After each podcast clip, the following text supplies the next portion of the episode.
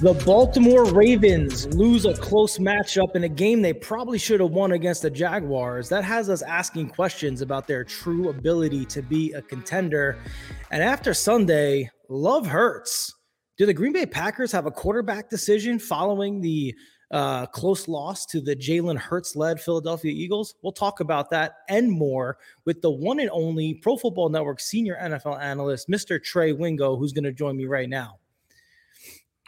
What's up, buddy? How we doing? We're good. We're good. Uh, uh, Trey, um, typically I love to, as soon as you come on the show, we go, you know, are we going to need a bigger boat? But I don't see that. Where are you at these days? Uh, no, we are at the uh, Hilton Logan Airport Hotel. Uh, we are beginning our travels west. We're flying out tomorrow morning. So the idea of uh, you had two choices: uh, get up at two thirty in the morning to get here for a seven a.m. flight, or get up here tonight and chill out and then uh, make it easier. So we we went with that, and uh, this will be the last show I do from you from the Eastern Time Zone, and we will be talking to you uh, from the uh, beautiful, beautiful uh, mountain area of uh, Rancho Mirage starting next week. Yeah, I can't. I can't wait for that. That that this is always starts my favorite time of the year when we do our shows together because you're in the sunny, uh, beautiful landscapes, and and I am in the gray, dreary Northeast for the rest of the winter. So, uh, thanks for that. We all make choices. That's true. But cheer, cheers to your gray. Just so I appreciate you. So uh, we are we're gonna get going here. Uh, always time to give uh, give our audience an education when we start off the show here at Football Insiders each and every week. It is time to learn. And, and Trey, the first team that we're going to talk about here, um, in terms of our belief here, is the Tennessee Titans. Tennessee yeah. Titans lost a game uh, against the Cincinnati Bengals this week, in which they could have cemented themselves as they had last season as a true contender. They scored less than 20 points, just over two touchdowns with 16 points, and they lost to last year's AFC champion uh, the Cincinnati Bengals. Uh, is this a game that gave us a story about about both teams? Trey, do you believe in the Tennessee Titans? Well, it it did and it didn't. And to answer your question, I do believe in the Tennessee Titans, and because uh, the reason I'll, I'll say that is because I've seen them do it before. Like Tennessee never wins pretty; they're going to win ugly. And you know, it's like the old uh, Mark Twain line: "Never get into an argument with an idiot; they'll drag you there into to their level and beat you with experience." That's what the Titans do, which is, I, I need to preface this by saying they're not idiots, but they get you to where they want you to play. And they're in every game. I mean, they, they went to overtime with the Chiefs with, without having a wide receiver have a single reception. This is the genius of Mike Vrabel. Like, Mike Vrabel is far and away the best branch of the Belichick coaching tree, even though he never coached under Bill, but he played under Bill. And this is where he learned everything that he's doing now. It's, it's not even close. Mike Vrabel does more with less than any other coach in football.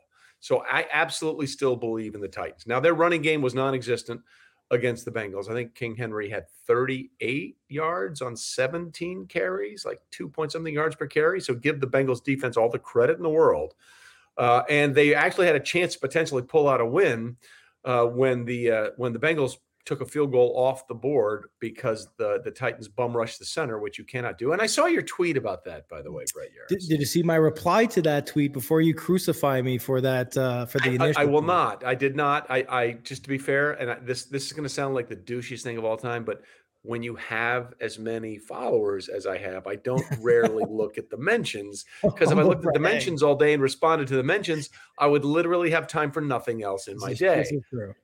So, I, so yes, I did. What was your response? I'm just curious. Because well, first for those all, that don't know, hold on. Let's let's set yeah, the stage. Sure. You you you tweeted, "I can't believe the referees did that and let that decide the game. This was a joke and a travesty." Correct. And I retweeted it by saying, "I can't believe the the Titans committed that ridiculous penalty. It's a joke and a travesty that they did that to lose the game." Hashtag fixed it for you. Correct. Now, for and what I want everyone to understand is, uh, unlike Trey, I don't have the follower count that you have, my friend. And so when you quote tweet me, which I always love because it, it, I gain a lot of followers that way.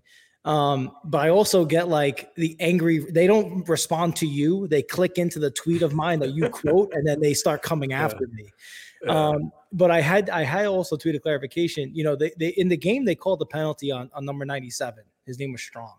And when I watched the broadcast replay, that's who I was watching, and and he did not commit the penalty they called it on the wrong player. So when I watched right. that, it, that happens all the time, by the way. Yeah. The refs get the number wrong. Literally, I would say on uh, a third of every penalty called. Right. So so when I watched it, I watched 97 actually engage with uh, Ted Karras, who was the, the the left guard to the long snap right. in the field goal right. unit.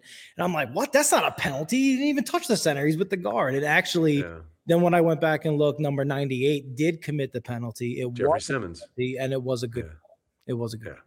All right. So so anyway, just personal aside there. By the way, I love it when I get this close to the camera.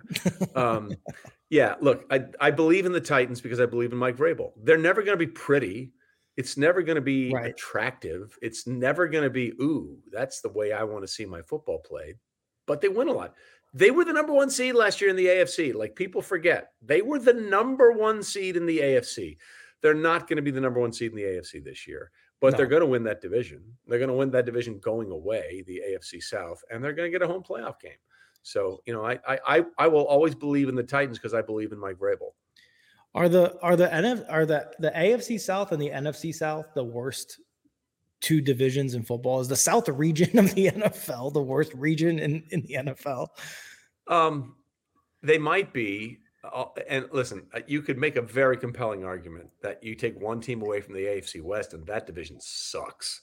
Yeah. But that one team is so incredibly good that it makes it hard to say that. Obviously, we're talking about the Kansas City Chiefs, and yeah. we'll get into their huge game with the Bengals a little bit later. Um, but yeah, like the South divisions are terrible. They are not good at all. There's not a single team in the NFC South with a winning record. We'll get to that in a minute. Mm-hmm. Um, the the fighting Jeff Saturdays have come up short in a couple of games. Some of that, you know, that the fact that they didn't use the timeouts uh, was a problem for me on Monday night.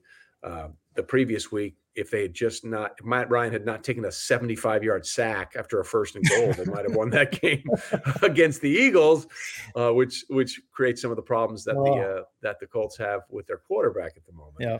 But yeah, the AFC South is not. Although I gotta say, like the Texans don't win a lot, but they're in almost every game. They got behind big to the uh, to the Dolphins, and then they made a game of it. Like I give I give Lovie Smith and company all the credit in the world.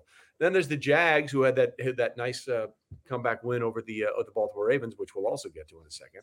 Yeah. I think the NFC South, in terms of one loss record, is far worse than the AFC South. I think there actually might be some decent teams in the AFC South. I'm not sure if there's a decent team in the NFC South. Yeah, the teams in the in the AFC South feel like a year or two away from being really competitive.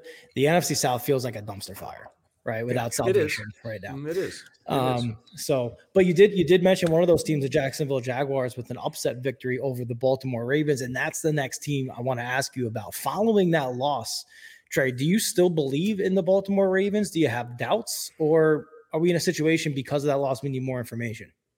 I have doubts about the Baltimore Ravens. Um, you know, they had they already had their win at home against the Bengals on the Sunday night. I can't remember what week it was. Uh, you know, 1917 two point win. But let excuse me, let's just talk for a second about what we've seen from the Ravens. They blew a 21 point lead in the fourth quarter against the Miami Dolphins. They blew a 17 point first half lead against the Buffalo Bills. And they blew a nine point fourth quarter lead against the Jacksonville Jaguars this past Sunday you need to win. Like when you're up by that, you need to close. You need to step on somebody's throat and say, F it, this game is ours. They do not have that, which is really weird. And we've talked about this before on this show because they have the ultimate closer in the league in Justin Tucker. He almost made that 67 yarder, like that would have won the game. Like people actually expect, oh, of course Justin Tucker's making the 67 yard field goal. Why wouldn't he make a 67 yard field goal? Um, so they need to find a way to step on somebody's throat. Uh, and you know, if we're being honest about it, if we're really being honest about it, Lamar Jackson hasn't played well for a while. Yeah. He's played okay, but he hasn't played top tier quarterback. Take my team where they need to be. Uh, Josh Allen against the Lions, Patrick Mahomes against the Chargers, Patrick Mahomes against anybody. Uh, you know, where guys, it's on me. I'm taking us home. I'm delivering us to the promised land. It's what we're going to do. Yeah. And you can obviously make the case. Well, they did get that score uh, and, and, then it was up on the defense, and that that's absolutely fair and absolutely accurate. But in some of those other games, close the deal. Like in that we talked about that game against uh, in that game against the Bills in October, yep. right? They went for it on fourth down. They threw an interception in the red zone. uh, well, at least a field goal probably takes care of that game for you. It was the yeah. worst case scenario. They went for it on fourth down. Not only did they not get the points, not only did they uh, not back up the, the Bills, but because he threw an interception in the end zone, it came out to the 20 yard line. So it was the trifecta of disaster. Um, we've seen too much of that from the Ravens and Lamar Jackson this year. So I, I do have some doubts about what Baltimore's actual uh, potential is in 2022. Yeah, and the more the more those doubts creep up for the the Ravens themselves, the the more that that that begins to shift into doubt about Lamar Jackson, not as a player, not as a prime time superstar athletic freak that you want to watch every Sunday, but as a guy who can lead your franchise. I mean, look, what are you doing after the game with some of the tweets that you're putting out there, responding to to random strangers, right? You know, yeah. it's part of that. You know, a lot of it just goes into into that picture. So we'll we'll we'll see what happens with him. There, there's another team all right, uh, in the AFC that we've also spoken about. Uh, that we noticed that Patrick Mahomes being able to lead his team against in, in dramatic fashion. That's the Los Angeles Chargers, Trey. Um, you know, again, a, a, team that had high expectations coming in, reloaded that defense specifically to stop Patrick Mahomes and the Kansas City Chiefs. Uh, so far, at this point in the season, do you believe in them as a playoff contender? Do we have doubts? Do we still need more? I'm going to need to see more. And I'm leaning towards doubts because at the end of the day, when all is said and done, the Chargers are at six and five, but they've got to find a way to make it into the postseason, right? We saw what happened a year ago when uh, when we had the situation where you know uh, they had the winner get in game against the Raiders week 18. And then, of course, it was the do we play for the tie, all that kind of stuff. Right now, if you're looking at the Chargers, they're the nine seed because if we stack this up, the Chiefs are at one, the Dolphins are at two, the Titans are at three, the Ravens are at four, uh, and then the Bills are five, the Bengals are six, the Jets are seven, the Patriots are eight, the Chargers are nine. Um, Justin Herbert is a transformational talent. Like he's a generational talent. I don't think there's any doubt about that. Yeah. But at the end of the day, the coaching staff and everybody else has got to find a way to get that guy into the playoffs. And I'm not sure if I'm going to see it this year. I'm just not sure. Uh, they got a huge game coming up this week against the Raiders. The Raiders are wa- are riding into a two game walk off winning streak in overtime, taking care of business not only in Denver with a Davante Adams walk off score, but a Josh Jacobs walk off score in Seattle.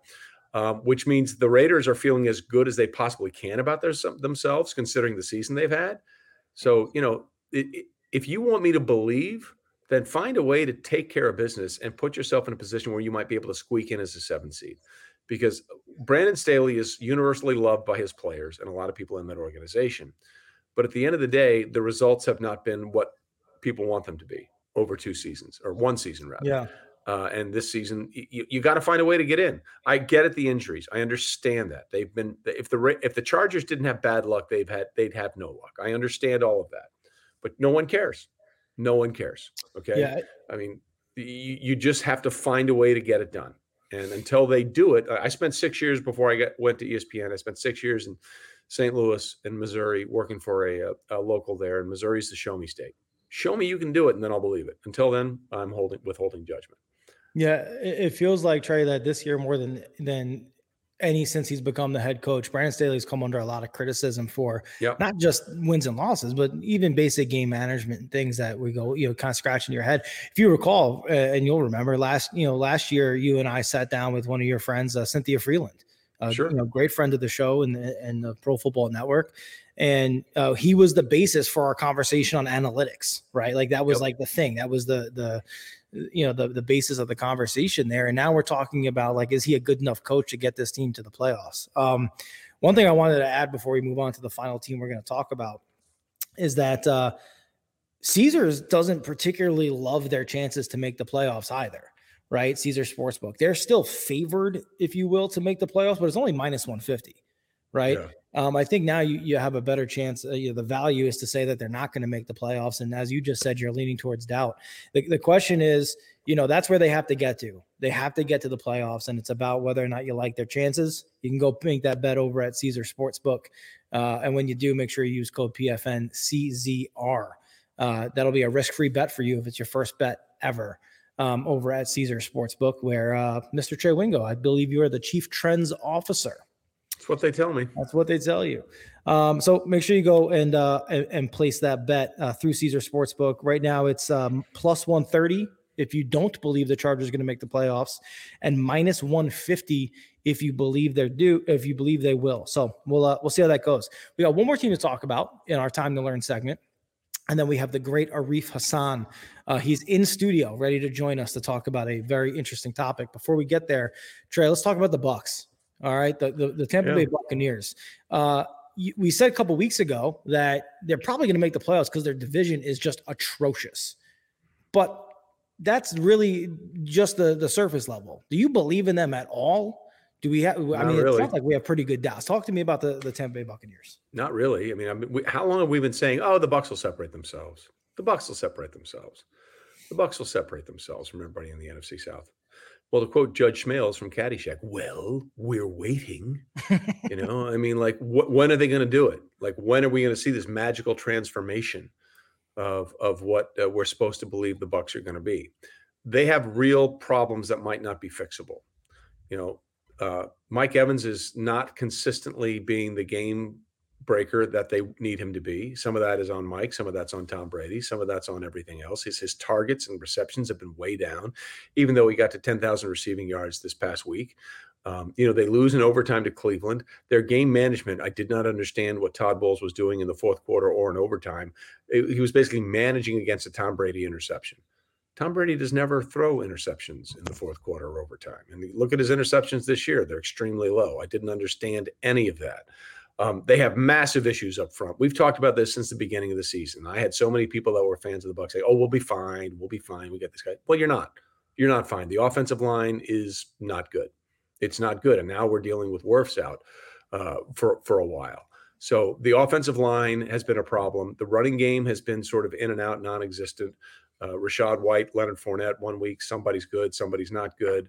Um, they they just have been a very bad football team and in, in a division where they're five and six, uh, and the Falcons are five and seven, and the Saints and the Panthers are four and eight, I can't say with any great certainty that I feel good about any of those teams.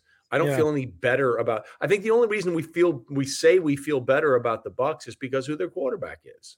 It's Tom Brady, but the results are what the results are.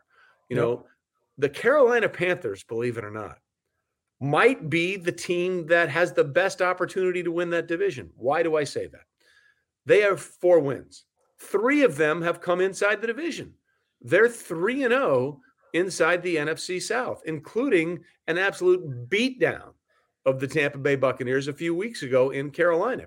This is a Panthers team that fired their coach, that traded away their best player, and has used 4,317 quarterbacks this year.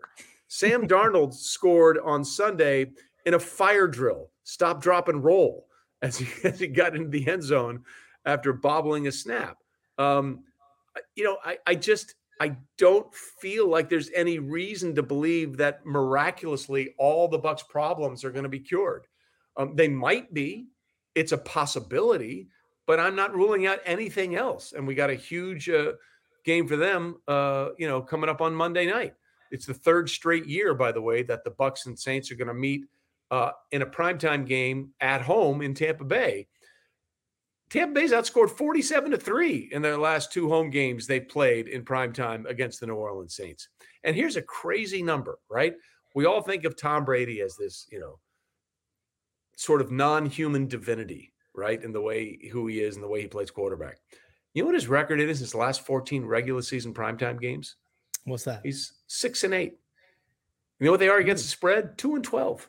Two in the 12. last four. Two and twelve. Now, to be fair, the other side of that is Andy Dalton. And if we're talking about primetime game struggles, Andy Dalton would say to Tom Brady, "Hold my beer." He hold has my, lost several and failed to yeah hold my hold my twelve pack. he has uh, lost and failed to cover seven straight primetime games. Not that that's important. It just ties for the longest such futility streak since the AFL NFL merger of 1970. Oh, so what what we have here on Monday night are two teams that cannot get out of their own way when it comes to trying to figure out how to win a primetime game. And you just don't think about that when you think of Tom Brady. But the reality is, like I said, in his last 14 regular season primetime games, they're a less than sterling six and eight and two and 12 against the spread. Yeah. Uh, little little known fact: the very first article I ever wrote for Pro Football Network three years ago was titled "Deconstructing the Mythology of Tom Brady." Um, well, now I know, I know. Right. I'm sorry. All I mean, all right. I mean, like he Any, does have seven rings. He has every record imaginable. I knew that you, I knew you his, were going to do that. In the history of the NFL, it's just recently he's struggled he's in primetime games, and the team yeah. has struggled. Yeah. All right.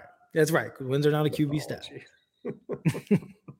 um, okay. Uh, we have Arif Hassan waiting in studio. I know you do. I love you too. Before, before we get before we get bring him in, uh, Trey, I, I want to just go back real quick. I've been doing a lot of bets on Caesars.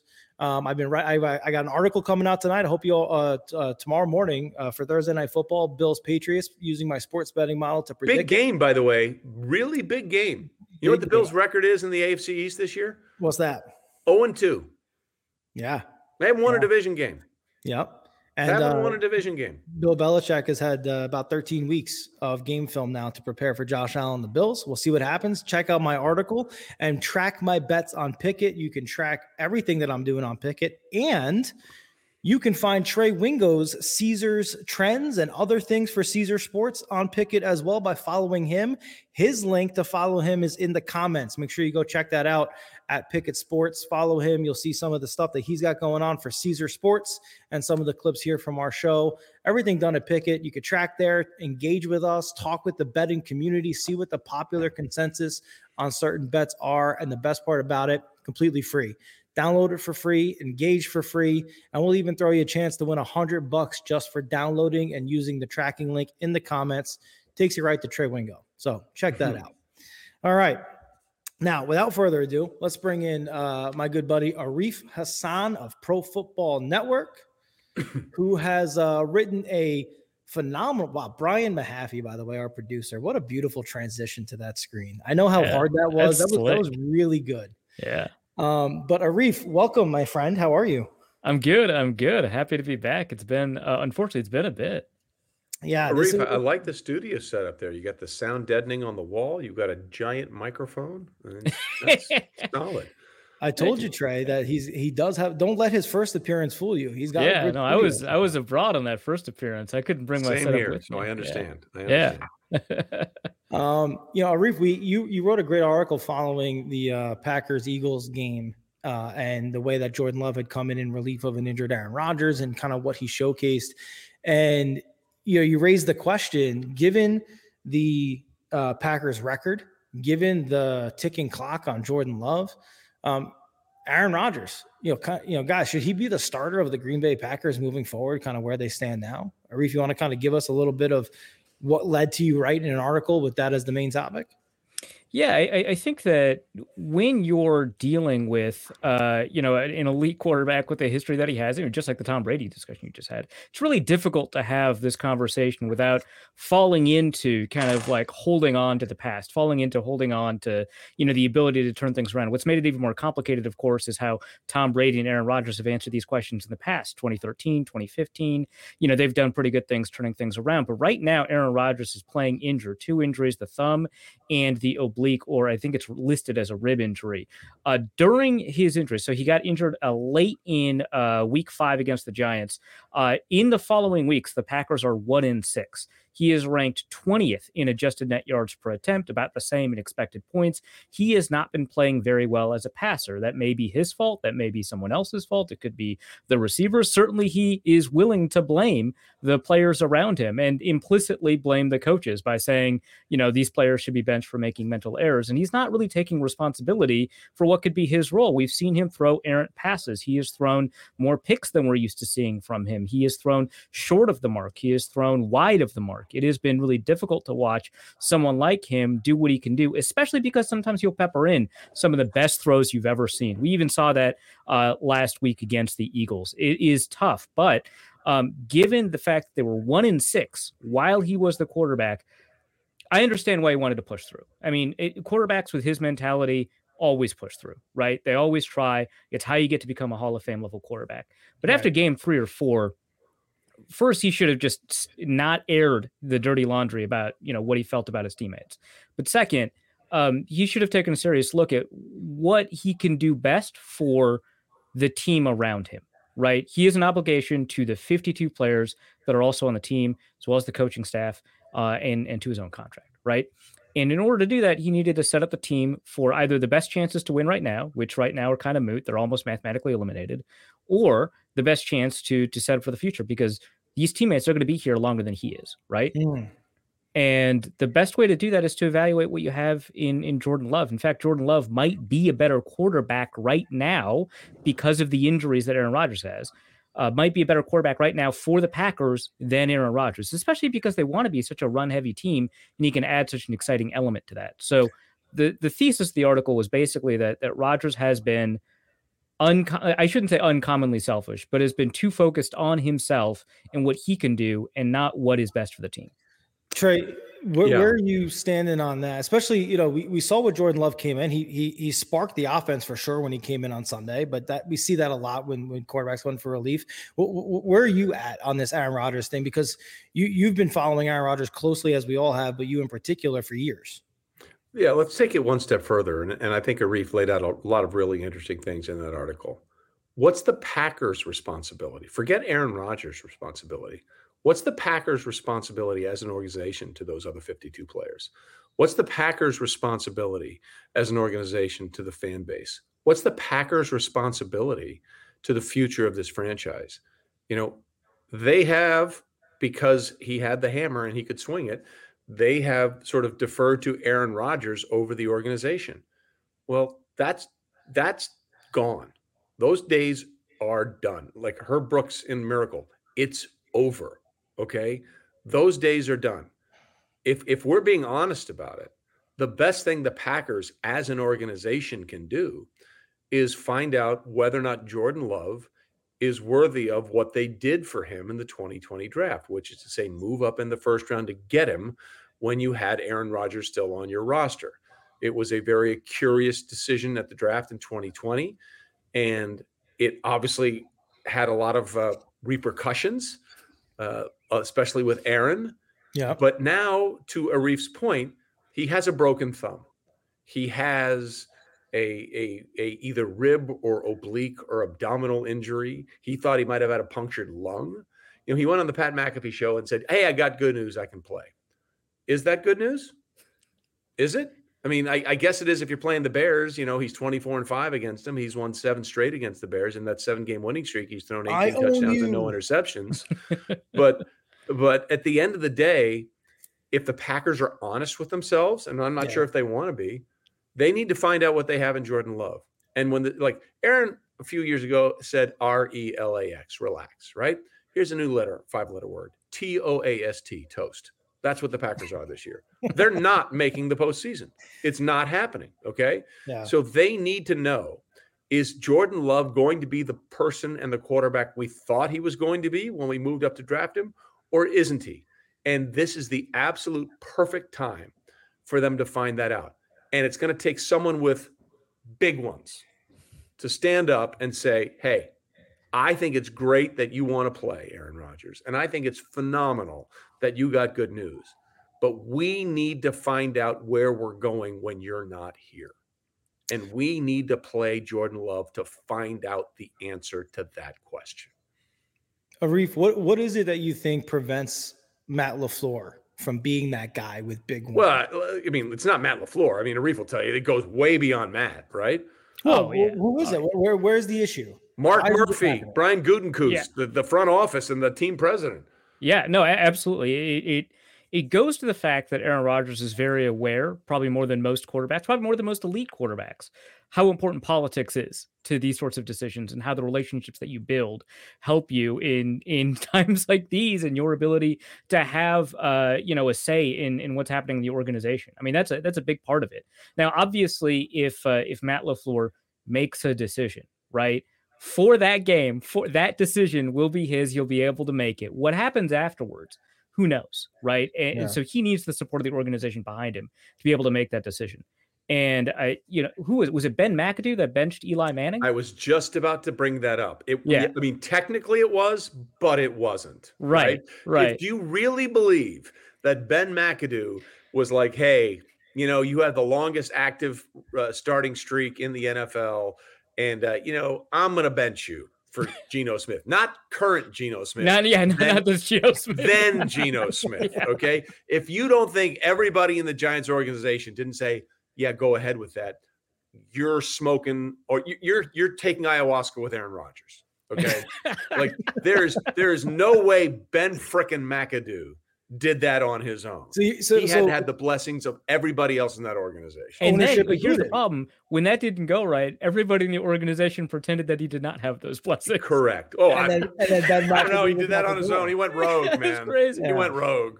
You know So what he happened started when, uh, slicking his hair back. We couldn't control him anymore. yeah, anymore. right. yeah. You know what happened when Brad Childress actually did something on his own and cut a Randy, not the cur- you know not the Randy Moss that set records with the Vikings, but Yeah. the second time around Randy Moss, Zygi Wilf fired him right away. Yeah. You can't just do that. You can't do that with players uh, that have that history with your organization. You need to have everybody behind you.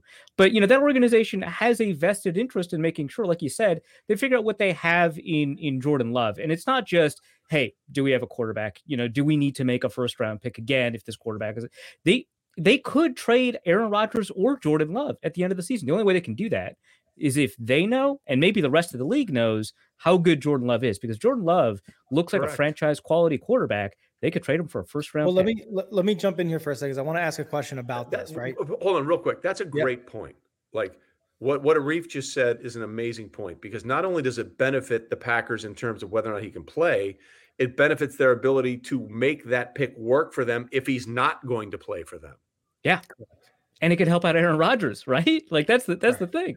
I- But- Is if you clear out the was it going to be like sixteen million dollars in cap space or something like that? Yeah. But that's you what I'm going to say here, guys, because Aaron Rodgers just signed a massive contract with massive loads of guaranteed money. Where does that factor into all of this? I mean, it- it's it's huge, right? Like if if you want to say, "Hey, Aaron, you know, we we know that you want the support of the organization. We know that you've been frustrated with the team that you have around you. We understand that. There is a cap space problem. One way we could relieve this cap space problem is to to trade away Jordan Love. Only way we can do that is if we play him, and uh, that frees up enough cap space for us to be able to say, "Hey, you know, we can bring in a receiver. Hey, we've got another first round pick. We can bring in another offensive lineman. Hey, we've got another second round pick. We can bring in another receiver, right? Hmm. You can tell Aaron Rodgers this. Or you could say, hey, Aaron, you want to go to one of the best teams in the country that does not have a quarterback? You want to go to the same offensive system? Hey, the Jets are calling. you know, like you can you you you can you can do either and and and set uh, Rodgers up to be in the situation that he might want to be in, even if in the short term this is kind of a hit to his ego and his pride. And you don't have to you, you could just say, hey, we would love to start Aaron Rodgers, but the the rib injury and the finger injury right now it's too much. You all heard the news; he needs surgery on that thumb. Let's get that started right away so he can be ready for next year, right? Yeah. So I you mean, could they preserve have the out. spot. Yeah. They have the out. It's right there for them. Someone just has to step up and take it. Yeah, Yeah. exactly. So, uh, you know, either you work out something with whatever team that might want to trade for Aaron Rodgers, figure out what the cap situation is going to be, how much that team is going to take onto the cap, restart, whatever, right? Or you trade Jordan Love. Either of those could work out really well for the Packers, but the only way you can do that is to play Jordan Love and to gi- give them enough of a save. Because right now he has 18 pass attempts. Good pass attempts. He's averaging what, like 10 yards an attempt? Great. Yeah. 18 pass attempts, right? Not enough. Yeah, Yeah. you you, So you basically- want 150. So, so basically, what we're saying is right is that uh, someone's got to get traded, and the only way that that comes to a resolution is if Jordan Love plays, right? I mean, that's Yeah. that's really Yeah. what it's about. Yeah, I mean, you Well, I could, in theory, trade Jordan Love without playing him, but you're not going to get the same amount. You're absolutely Yeah. not. Yeah. Go ahead, Trey. It, it's the benefit of the organization. Again, they the organization needs to come first at this point. They they they went down the river with Aaron Rodgers when they gave him all the money, Yep. and which means Davante Adams wasn't going to be there. So they they decided we're on this journey with you, Aaron, for 2022 with the contract that we signed you at signed you to. At some point, they need to be responsible for everybody else in that organization. Because the worst case scenario is Rodgers limps through the end of the regular season, has some good throws, has some bad throws, has some good games, has some bad games. And then the Packers win three games and they finished seven and 10. And now, does Aaron Rodgers want to come back to an organization that is bereft of talent, that doesn't have Davante Adams? And does he want to go somewhere else? And now you can't officially evaluate Jordan Love because you didn't play him. Like Mm. it's it's a mess. Everything everything that's beneficial for everybody, everybody in this Yeah. scenario is to play Jordan Love. And the decision on that fifth year option is coming soon. Now that's not Thank you. critical, right? You could always franchise him, right? But you don't want like you don't want to be there, right? You, that you don't want to be on the Kirk soon. Cousins road. Yeah, exactly. Yeah. Um, and also it just it's it is it's always more, right? It's always the fifth year option decision is always more than the amount of money that you're giving. It's it's a sign of commitment and it's a sign of confidence in a player, right? Um, so they need to make that decision on the fifth year option. If they don't make that decision, if they say, "Hey, we haven't seen you play," you know, we're gonna we're gonna defer on this decision, and then we're gonna franchise you. I mean, that just you you're already you've already you're you're batting 0 for 2 on relationships with your quarterbacks, right? Correct. like you start this one off on the right foot, I think. Yeah. Technically 0 for 3 because I'm sure Brett Favre wasn't thrilled when they drafted Aaron Rodgers. oh, oh, yeah. Uh, this, this is not a new problem. Um, and, and by the way, B Olivier twenty three watching us on Twitch. asking, you know, can you guys let us know when question time is? You can get your questions in now. We'll answer them uh, following our qu- real quarterback time, yeah, matchup yeah. conversation towards the end there. Um, Arif, so great to have you back. Very excited to see what we're going to talk about next week based on all the amazing things you write over at profootballnetwork.com. Uh, you can follow Arif on Twitter at Arif Hassan NFL at Arif Hassan NFL over on the uh, Twitter app, assuming Twitter exists this time next week. We'll see. Um, Arif, thank you, my friend. I appreciate it. Yeah, thanks for having me. Had a lot of fun. All right.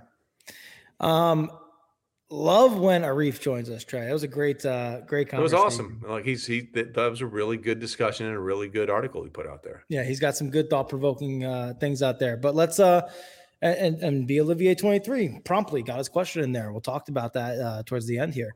Um, let's uh let's make our way to our underdog fantasy Super Smash quarterback matchup of the week. We got two of them this week. This one is a battle of the proteges, I think. Let's see what we got.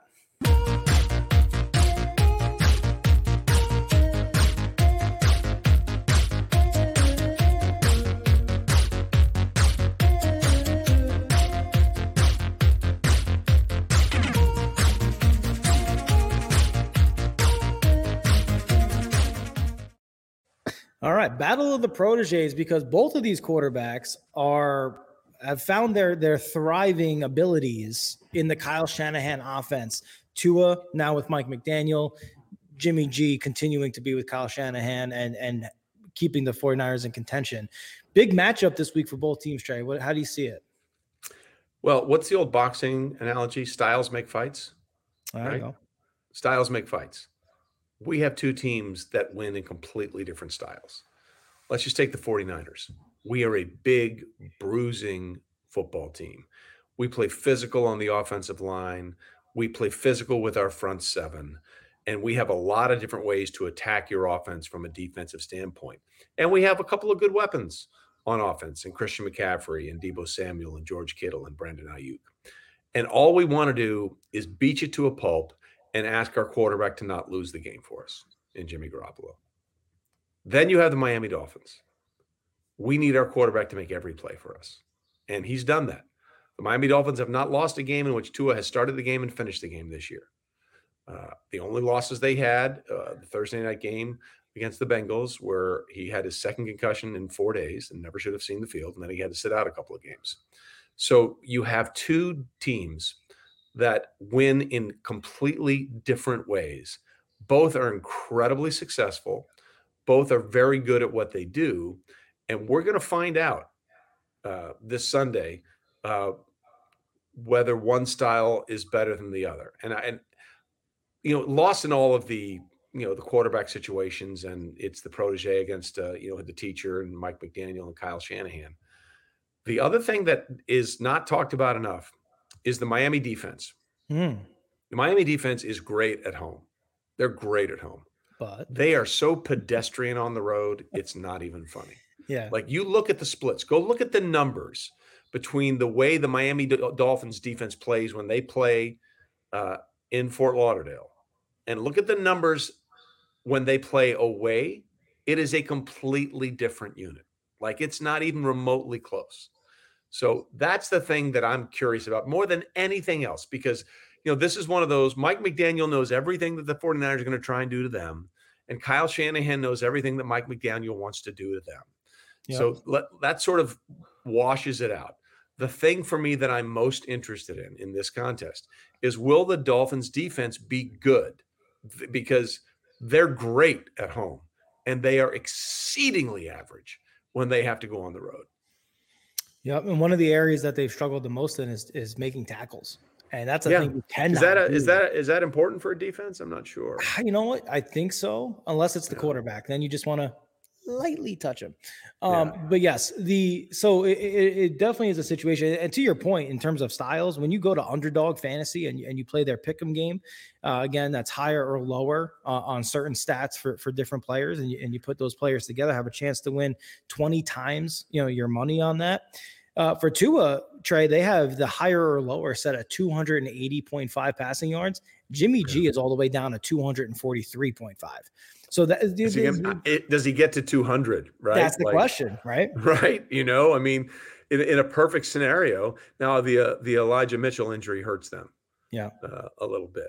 Uh, but you know, in, in, a perfect scenario, like they went to a Super Bowl where he threw eight, was it eight passes in that NFC Championship game? Was it eight or thirteen? I can't yeah, remember. It was, eight. It was, like, eight. it was eight. It was eight passes. He threw yeah. the ball eight times. Yeah. Okay, if Tua doesn't throw the ball eight times in a quarter, the Dolphins have no chance of winning. On a drive, okay? sometimes. Right. Eight, yeah. I mean, like that, that's that's the beauty of it. Styles make fights, and that's what's going to make this so much fun. And by the way, this is the start. Let me run this up real quick. This is sort of a brutal schedule for the Miami Dolphins. Let's just let's bring this up, okay? They start uh, Sunday in San Francisco, then they stay in California to play the Chargers. Good Chargers, bad Chargers, who knows? Then they go to Buffalo, then they're home for Green Bay, and they finish up at New England and against the Jets. So yeah. that's a pretty that's a like every for everything that's gone right for everybody in the AFC, whether it's the Chiefs, whether it's the Bills, whether it's the Dolphins, whether it's the Ravens, whether it's the Bengals, it's all coming out in the wash over these final six weeks. And I, I just we'll get into the other quarterback matchup in a second, but I, I think this is a good time to bring this up because when you play your toughest opponents matters, right? Yeah. So we had some people do the research. Here, here's the strength of schedule left for all the top seeds in the AFC. The Kansas City Chiefs, the number one seed as we speak, even though they have a very tough game we'll get into in a second in Cincinnati. They have the easiest schedule remaining in the NFL. Their team, the rest of the teams they'll play are combined 373 winning percentage. The Baltimore Ravens have the second easiest schedule in the NFL, uh, a 40.403 winning percentage, everybody. The LA Chargers, 44 percent winning percentage the rest of their schedule. Seventh easiest schedule. Here's where it gets interesting. The Tennessee Titans, who are going to win that division, the AFC South, just a matter of what the number is, they have the 15th toughest schedule. And here's where it gets fun. The Bills' schedule, 552 winning percentage, 10th toughest. The Dolphins' schedule, 567 winning percentage the rest of the way, eighth toughest. The Patriots, 582 winning percentage, Oof. the sixth toughest. And here's where it gets fascinating the Bengals and the Jets, their remaining schedule, 591 winning percentage, tied for the fourth toughest schedule in football in the rest of the in the rest of the way. So yeah. All these things that we've talked about heading into the final third of the season, because week 13 through 18, final six games of the regular season. Yeah. It all in the AFC and in the NFC in some degree as well, because the NFC East is going to cannibalize each other these last few weeks. It all comes down to how you finish. And, and, that's what I think is most fascinating. So the Miami Dolphins, the meat of their schedule starts now. It yeah. starts now. Yep. And uh, and for what it's worth, guys, with, with underdog, I'm taking Tua on this difficult schedule. The the best defense in the NFL and the and the, the toughest defense on his schedule. I'm taking him to take the higher on those passing yards, believe it or not. And Jimmy G, like Trey said, forget 243.5, which is what underdog has it set at. We'd be, we'd be surprised if he gets to 200. They'd be, be happy if he threw 180. Yeah. So uh, I'm going to take the lower on that. And again, that's on Underdog Fantasy. Make sure you enter uh, promo code PFN when you download the Underdog Fantasy app to play that. But not just yet, because we got one more for you. Though you might want to add that to to your to your lineup here for Underdog Fantasy, because we got one more Super Smash QB matchup Let's get it, Ryan.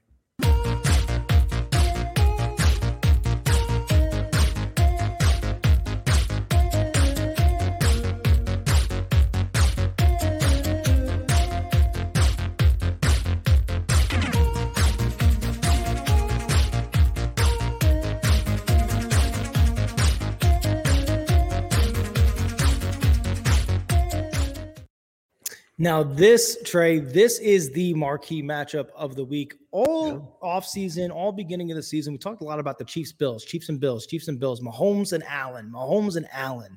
But Trey, the, the, going back to last season, this is the rivalry in the AFC, and the Bengals are not so far behind the Bills or any other team that they're not going to make this a tough game for the Chiefs. In your opinion, is that correct? Yeah. Look, here, here's the way I sort of preface the Cincinnati Bengals, and we talked about this a little last week in quiet moments in Miami and in Kansas City and in Buffalo, I think the team that really concerns people is the Cincinnati Bengals. They can win a lot of different ways. They can they can light it up through the air. It looks like Ja'Marr Chase is going to play on Sunday uh, with the, with the three receivers they have. With Joe Mixon and Samaje Perine, uh, they have a two-headed monster attack. And it looks like Mixon's going to play Sunday uh, when the Chiefs come to the jungle. And then their defense is much better than people think and the offensive line has gotten a lot better. I just don't know if the Buffalo, if the uh, Bengals are actually making the playoffs. Like if they make the playoffs, no one wants to play them. Let's go through their schedule real quick. Okay, I said it was the fourth, fourth toughest. Here's yeah. their schedule down the way: Chiefs nine and two, best record in the AFC. Then they get Cleveland, second game back with Deshaun Watson. Then they go to Tampa to take on the Bucks. Then they go to New England to take on the Patriots. Then they have Buffalo, and then they finish up with the Ravens at the Jungle week 18. That game, week 18, might be not only for the division crown between Baltimore and Cincinnati, but it might be a situation where win and you need to get in to the postseason. And if you don't win, you might not make the postseason, depending on what the Chargers do. And that's what I think is fascinating about, about the Cincinnati Bengals. Their best is as good or better than anybody else's but will it be enough considering the schedule they have to play? Yeah. Uh, and this will be the third meeting over the last two seasons between these two teams with their quarterbacks, Patrick Mahomes and the Chiefs, and Joe Burrow and, and the Bengals. Bengals are 2 and 0. Week 17 last year and the AFC Championship game. And in each of those games, the Chiefs had 14 point first half leads. They led by 11 at the break in each one of those games and failed to win because they were held to three points in the second half of each of those games, and the Bengals went on to win by three. The Bengals come into this one hot. They've won three in a row. They have won and covered their last five games in the months of November and December. But you know what the Chiefs think about that? That's adorable because the Chiefs have won 26 straight games in the months of November and December. In case you're wondering, yeah, that's the longest streak in NFL history over that time frame. It's not even close by the widest of possible margins. Then you factor in this one. No team and no quarterback has ever beaten Patrick Mahomes and the Chiefs three straight times. That's why the Chiefs are a two-point road favorite uh, going into this game in Cincinnati, which is really a five-point swing because you get three points for home field advantage, right? So um, nothing would surprise me in this game. I think at some point the law of averages catches up, and the Chiefs uh, find a way to win. But if the Bengals won this game, by the way, if the Chiefs win this game, I, I don't think there's any way they don't get home field advantage. Yeah, uh, they'll be ten and two.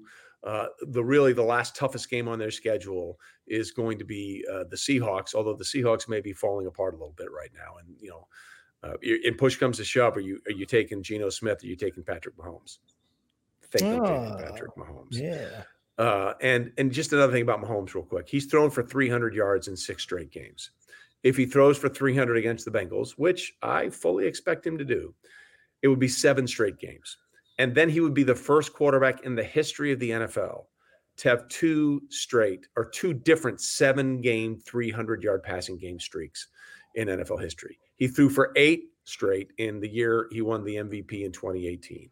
And only two other quarterbacks, Drew Brees and Andrew Luck, have ever had one seven game streak. If he gets it on Sunday, it'll be his second seven game, 300 passing yard streak uh, of his career. And his career is just getting started. Yeah, I, I, will tell you, Trey. There's a piece I'm not going to write for Pro Football Network, and it's going to be called "Deconstructing the Mythology of Patrick Mahomes" because there is no mythology here. People just need to under, embrace it, man. Like, yeah, he is the real deal.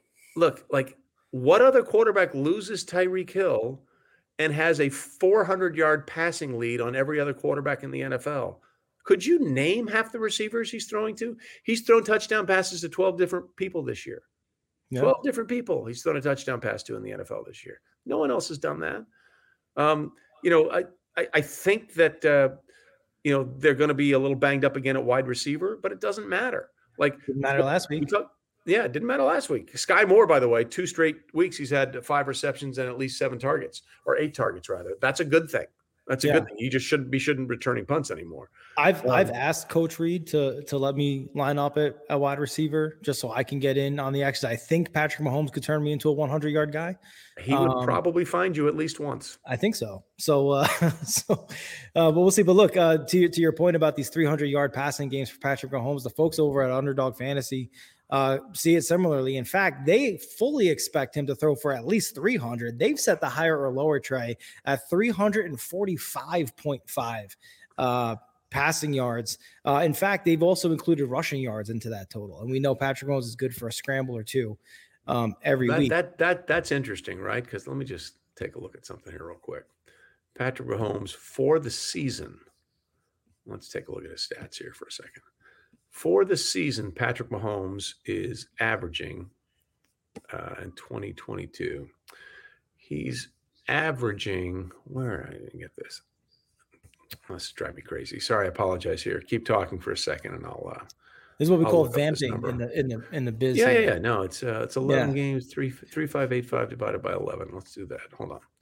Yeah, you do that. Let me also just give you real quick Joe Burrows. Yeah, yeah uh, give him a read, brother. So his uh, his higher lower is 288.5 passing yards for Joe Burrow. Um, and you add two of those. We talked about two in Jimmy. You get your four uh, players in your lineup there. That'll get you 10x your money if all four do what you think they're going to do. Um, and you add a fifth player in there, you get up to 20x. That's over at Underdog Fantasy. Use code PFN. When you download the app, we're giving you, no one's giving you numbers the way we're giving you numbers here. Trey is literally doing calculus right now as we Yeah, he's he's averaging for the season 326 passing yards per game. But I think it's even crazier than that. I want to go for his career. Yeah. His career number is absolutely insane. I think he's the only quarterback in the history of the NFL to average uh, more than 300 yards passing for his career. Let's see. 22 576 wasn't joking about the calculus that's, that's yeah he's, he's averaging 305 yards a game in his career like yeah. a 300 yard passing game it's funny like if you I, I don't know how much you listen to uh, Kevin Burkhardt and, and Greg Olsen calling the game last week. They're, oh, the Rams are doing a really good job with Patrick Mahomes. and he threw for 340 yards. Yeah. You know, they just they they bogged him down in the red zone, and Patrick made a ridiculous uh, interception in the red zone where he could have walked in for a touchdown there that would have. And he knew it. The second he let he that it. ball go, he was yeah, pissed like, off. He, he, he, should, he had three yards to go, just stroll into the end zone, yeah. and it's an easy touchdown. And he wanted to get one, get another one to Kelce.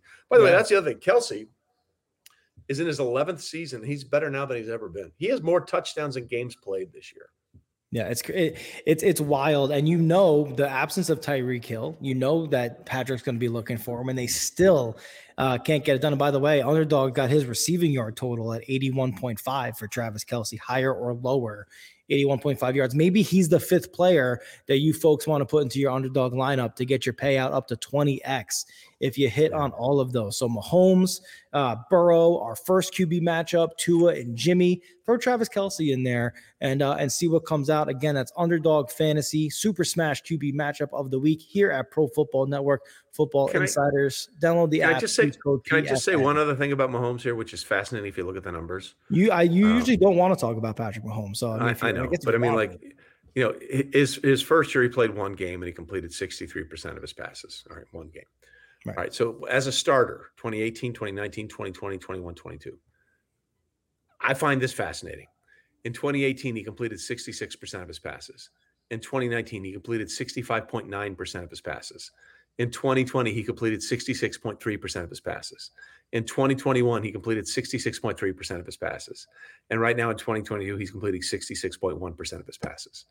Yeah. That is so ridiculously consistent. Like I don't I don't know if I've ever seen anybody be on the number. That number. like it's just know that going in, he's going to complete two thirds of his passes in every game. He, every game he plays, he's going to complete two thirds of his passes. That's the yeah. standard. Uh, he is one of one as they say, Mr. Patrick Mahomes. Uh, Trey, before we get out of here, we do got two questions from our uh, incredible audience. I mentioned before our, our guy B Olivier twenty three over on. Twitch uh, wants to know how and will my Lions make the playoffs. So, will they make the playoffs, Trey? And if they do, how is it that they're going to get there? Uh, how? No, no chance. Will? Absolutely not. Um, okay.